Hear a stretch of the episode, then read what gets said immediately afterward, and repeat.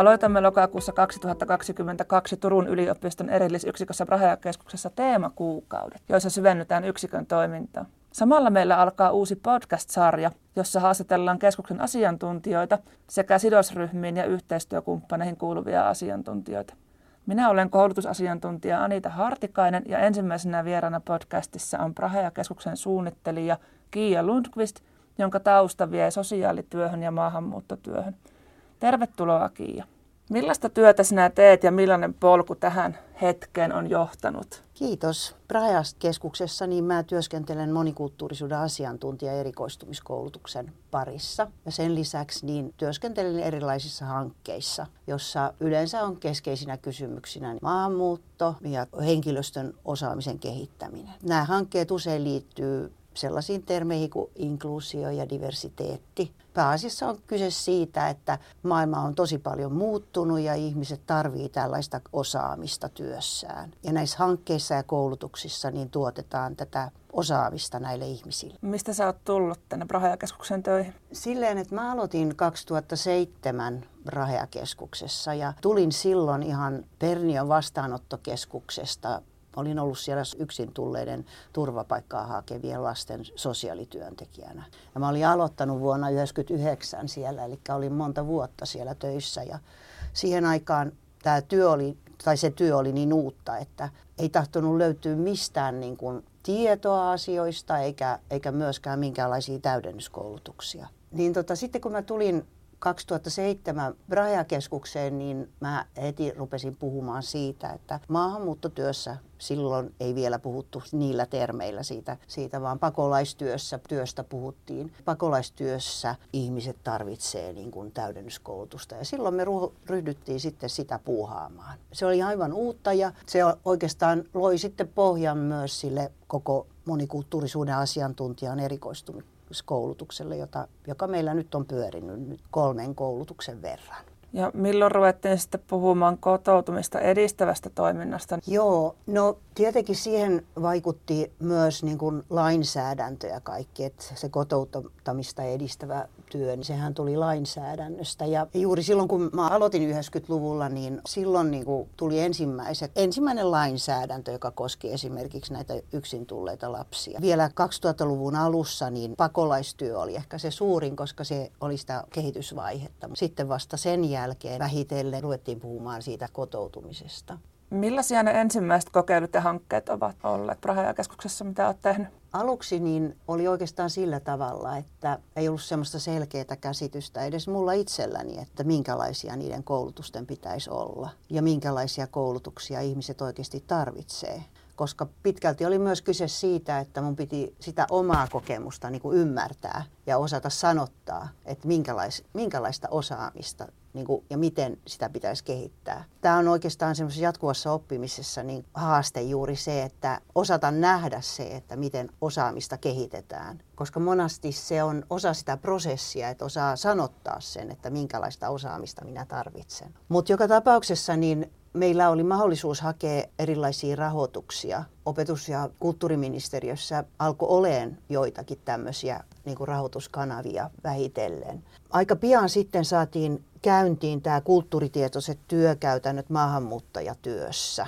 Eli se oli tämmöinen oppisopimustyyppinen täydennyskoulutus, joka edelsi tätä erikoistumiskoulutusta, jota opetus- ja kulttuuriministeriö tuki. Ja koko siinä, siinä keskeisenä oli se, että, että mikä se työelämäläheisyys on. Miten me pystytään oikeasti tuottamaan semmosia, semmoista jatkuvaa oppimista, joka palvelisi hyvin niin kuin työelämää ja työelämässä olevia työntekijöitä. Et siitähän tosi paljon on kyse. Mutta samalla me ollaan myös koko aika ajateltu, että näissä koulutuksissa on tosi tärkeää, että on sekä kohtaavan työn tekijöitä, että niitä, jotka tekee enemmän teoreettisesti sitä työtä niin kuin mukana osallistujina. Niin, niin tässä on koko aika niin kuin tehty yhteistyötä niin kuin ammattikorkeakoulujen ja yliopistojen välillä.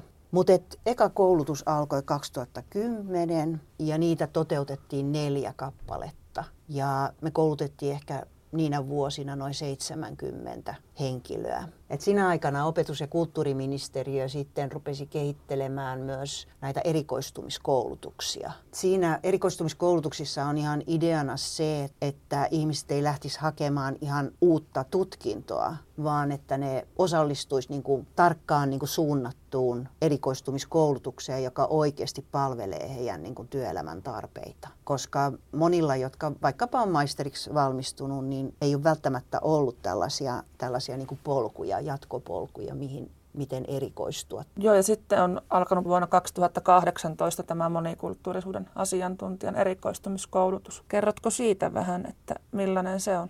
Joo, sitä edelsi monet tämmöiset kehittämishankkeet just eri yliopistojen ja ammattikorkeakoulujen kanssa, mutta paljon saatiin hyviä kokemuksia niistä oppisopimustyyppisistä ja tosiaankin päästiin sitten kaksituhattakahdeksantoista niin kuin toteuttamaan ensimmäinen koulutus. Mutta tämä koulutus oli sen verran uutta. Se oli niin uutta sisältöä, että meillä oli tosi suuria vaikeuksia niin kuin saada tarpeeksi opiskelijoita. Ja samalla ajatuksena on, että nämä erikoistumiskoulutukset olisi niin kuin itsensä kannattelevia, että, että opiskelijamaksuilla maksettaisiin näitä. Mutta on paljon sellaisia aloja, missä työntekijöille ei niin kuin makseta. Ei ole niin kuin kerta kaikkiaan rahoitusta tämän tyyppiseen koulut, täydennyskoulutukseen. Puhutaan koko sosiaalialasta, koko terveydenhuoltoalasta. Ja myös se tunnettuus ei ollut niin kuin niin laajaa, että, että se vaatii hirveästi rekrytointityötä ja erilaisissa tilaisuuksissa käyminen ja verkostojen rakentamisesta ja tämmöistä. Et siinä on ollut myös se hyöty, että kun on toiminut niissä verkostoissa ja niiden kautta tiedottanut, niin silloin myös on nimenomaan se työelämäläheisyys niin kuin varmistunut hyvin vahvasti sen kautta. Eli tämä monikulttuurisuuden erikoistumiskoulutus on niin kuin tutkinnon jälkeistä koulutusta ja se tuottaa osaamista maahanmuuttotyöhön ja on muutenkin monialainen, mutta mitä se maahanmuuttotyö kattaa? No maahanmuuttotyö on semmoinen termi, jota me ollaan ruvettu käyttämään nyt sitten ehkä viimeisen kymmenen vuoden aikana. Ja tota, sillä tarkoitetaan ihan niin kuin niitä kaikkia töitä, mitä yhteiskunnassa tehdään, jotka liittyy maahanmuuttoon. Maahanmuuttohan on sellainen kuitenkin suuri eurooppalainen megatrendi, joka on tullut ollakseen. Ja tota, oikeasti niin tämä kysymys koskee hyvin monia aloja tänä päivänä, oikeastaan koko yhteiskuntaa. Että miten me yhteiskuntana niin kuin pärjätään, riippuu myös siitä, miten me pystytään tätä kysymystä niin klaaraamaan. Millainen se erikoistumiskoulutuksen, miten siinä toteutuu se työelämän läheisyys? Työelämän verkostot on ollut todella tärkeitä tässä monikulttuurisuuden asiantuntijuuden erikoistumiskoulutuksen kehittämisessä, koska sillä varmistetaan juuri tämä työelämäläheisyys ja, ja työelämän kuuluu tosiaankin ne kokemukset sieltä. Mulla oli aika vahvat siteet tähän juuri siitä syystä, että olin ollut itse pakolaistyössä niin pitkään ja ollut mukana siinä, siinä alkuvaiheessa, niin siihen aikaan sanotaan kaksituhattaluvun alussa vielä, niin se oli hirveän pieni muotoista siihen aikaan ja ihmiset, niin kun, jotka oli pakolaistyössä, tunsi aika pitkälle toisia. Meillä oli yhteisiä koulutuksia ja tavattiin niin kun, eri puolilta maata. Nämä kontaktit oli sitten myöhemmin hirveän tärkeitä myös tämän koulutuksen kehittämisessä, koska nämä ihmiset olivat sitten jatkaneet eri ministeriöihin ja E L Y-keskuksiin ja joka puolelle. Ja tiesin, keitä ne ihmiset on, jotka tunsi tämän työn ja, ja tämän työsaran. Ja sillä tavalla me ollaan saatu valtavaa tukea ja panosta myös näiden ihmisten kautta, että on pystynyt heille selittämään, että mistä on kyse ja, ja he ovat osallistuneet. Eli tämä sanoisi, että tässä on valtavan laaja porukka takana sekä niin kuin työelämän että Tämä opetuksen, yliopiston ja ammattikorkeakoulujen niin kuin ihmisiä takana ja lisäksi myös organisaatioita, koska kansalaisjärjestöt oli siinä vaiheessa tosi tärkeitä. Usein kansalaisjärjestöt on ensimmäisenä huomaamassa asioita niin kuin yhteiskunnassa ja meillä oli tosi paljon tämän tyyppistä niin kuin tukea, että he nostavat kysymyksiä ja sen kautta pystytään myös pitämään ne aiheet ja kysymykset, joista keskustellaan siinä koulutuksessa ajankohtaisina. Millä minkälainen tämä erikoistumiskoulutus sitten on, että minkälaisia sisältöjä siinä on ja kuinka laaja koulutus se on? Joo, se on neljänkymmenen opintopisteen laajuinen koulutus. Ja tota, meillä on tämmöisiä kaikille yhteisiä opintojaksoja, niin on kolmekymmentä opintopistettä. Nämä opintojaksot on, niitä on kuusi kappaletta. Mä voin tässä vähän luetella, miltä ne kuulostaa tänä päivänä. Ensimmäinen on kansainväliset muuttoliikkeet ja maahanmuuttajien kotoutuminen. Toinen on monikielisyys ja kulttuurien välinen viestintä. Kolmas on ihmisoikeudet ja lainsäädäntö. Neljäs kotoutumisen ja työllistymisen edistäminen. Sitten on kulttuuri- ja katsomustietoiset työkäytännöt ja kulttuurisesti monimuotoisen työyhteisön johtaminen. Nämä opintojaksot on viiden opintopisteen mitaisia. Ne on niin kuin monimuoto-opintoja, että meillä on osan opinnoista niin kuin tehdään verkossa. Sitten on lähipäiviä tai korona-aikana on ollut etäkoulutusta. Tämä koulutus kerää hyvin monimuotoista porukkaa, jotka tuo sinne koulutukseen niin valtavasti sitä kokemusta ja osaamista. Ja heidän väliset keskustelut ja tämä vertaisoppiminen on niin kuin myös näiden palautteiden mukaan valtavan tärkeää. Siinähän tietenkin on myös kyse siitä, että nämä osallistujat on usein tosi osaavia, kokeneita työntekijöitä. Mutta tämän alan uutuus tai alan niin kuin nuoruus näkyy siinä, että ihmisillä ei ole näitä käsitteitä. Ihmisillä he ovat niin kuin käytännön kautta oppineet monia asioita kokeilun ja erehdyksen kautta. Ja tämä koulutus tarjoaa oikeastaan semmoisen mahdollisuuden niin kuin sitten itselle sanottaa ja avata näitä kysymyksiä ja löytää niitä yhteisiä käsitteitä, millä tavalla näistä asioista puhutaan. Eli luodaan niin kuin teoreettinen pohja sille omalle osaamiselle. Kyllä, nimenomaan. Ja sitten meillä on ollut sellainen upea homma, että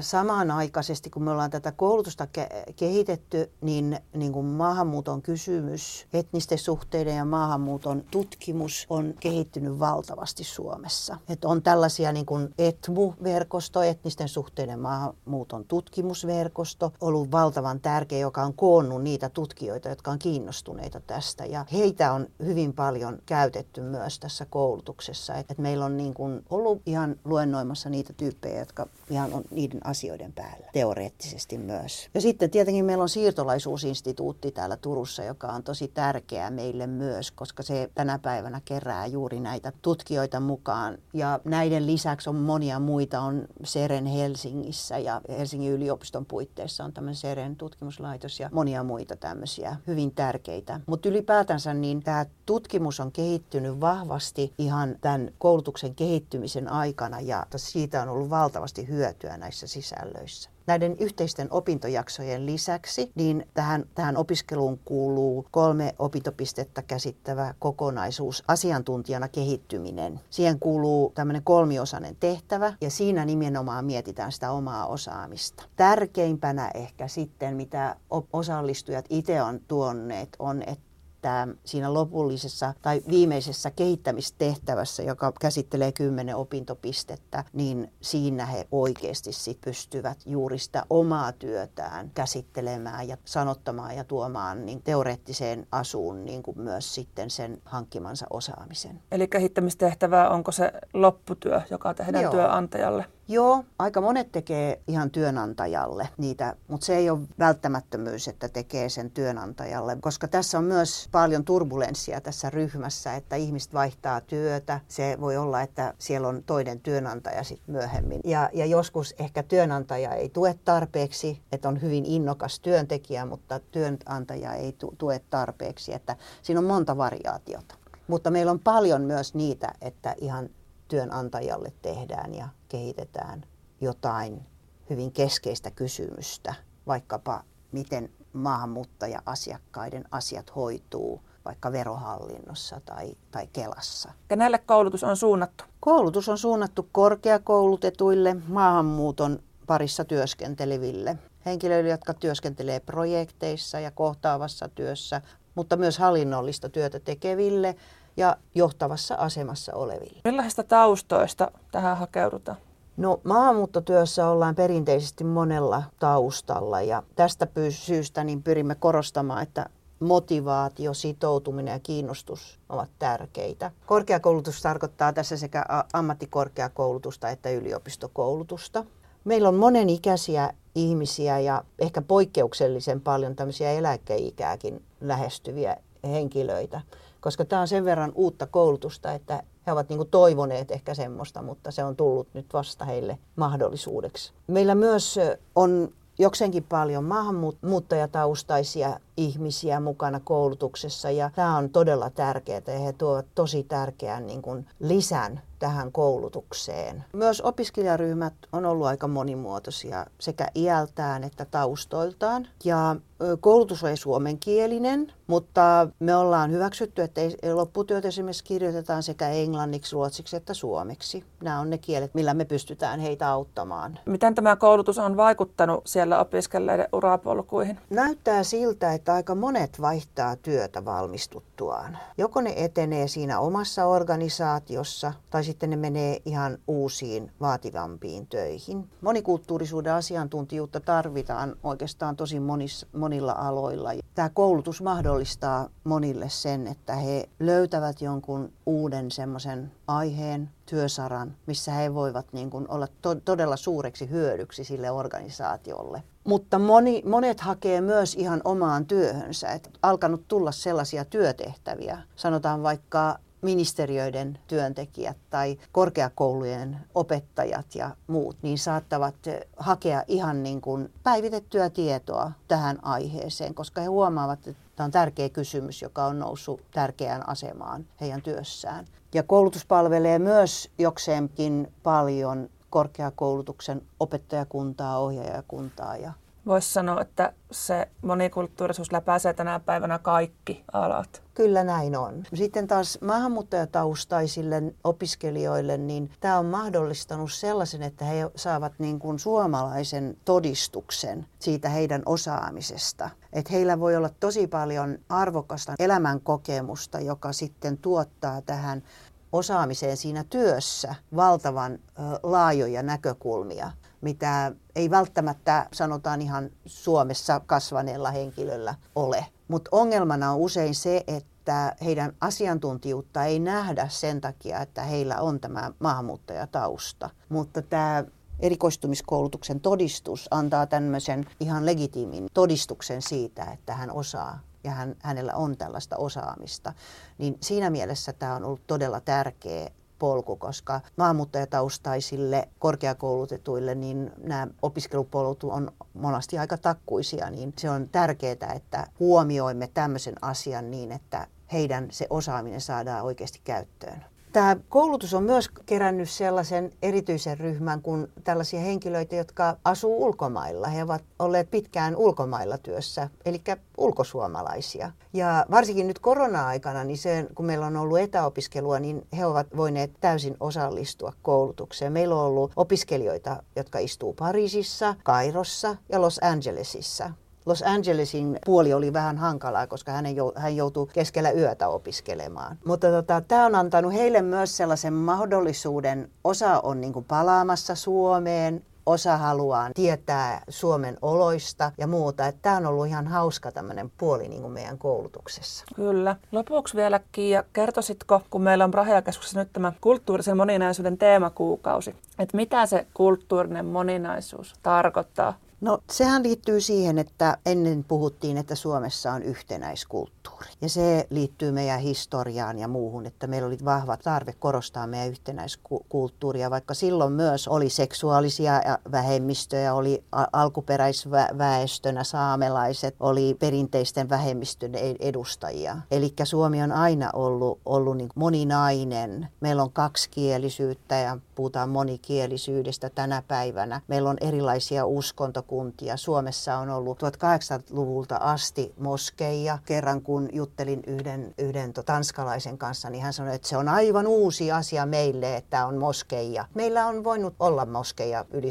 sadan vuoden ajan ilman, että se on ketään häirinnyt. Oikeastaan tässä koulutuksessa on kyse siitä, että opit näkemään oman kulttuurisi. Että kun sinulta kysytään, että mitä suomalaiset sitä ja mitä suomalaiset tätä, niin usein me ollaan niin sisällä meidän omassa kulttuurissa, että me ei osata sanottaa sitä. Mutta sitten kun kohdataan sitä erilaisuutta, niin voi olla, että meidän pitää avata näitä asioita. Kun puhumme kulttuurisesta moninaisuudesta tänään, niin tarkoitamme, että tätä moninaisuutta on ja eri taustaista tulevat henkilöt ja ryhmät pitäisi nähdä ja hyväksyä ja heillä on oikeus näkyä ja olla olemassa kaikkien muiden ryhmien rinnalla. Loppujen lopuksi kyse on yhdenvertaisuudesta, tasa-arvosta ja sosiaalisesta oikeudenmukaisuudesta. Ja tämä on sellaista yhteiskuntakehitystä, joka on ihan meille kaikille oikeastaan tärkeää. Se ei ole vaan tärkeää maahanmuuttajille, vaan se, että myös meidän omat ihmiset, joilla on erilaisia taustoja,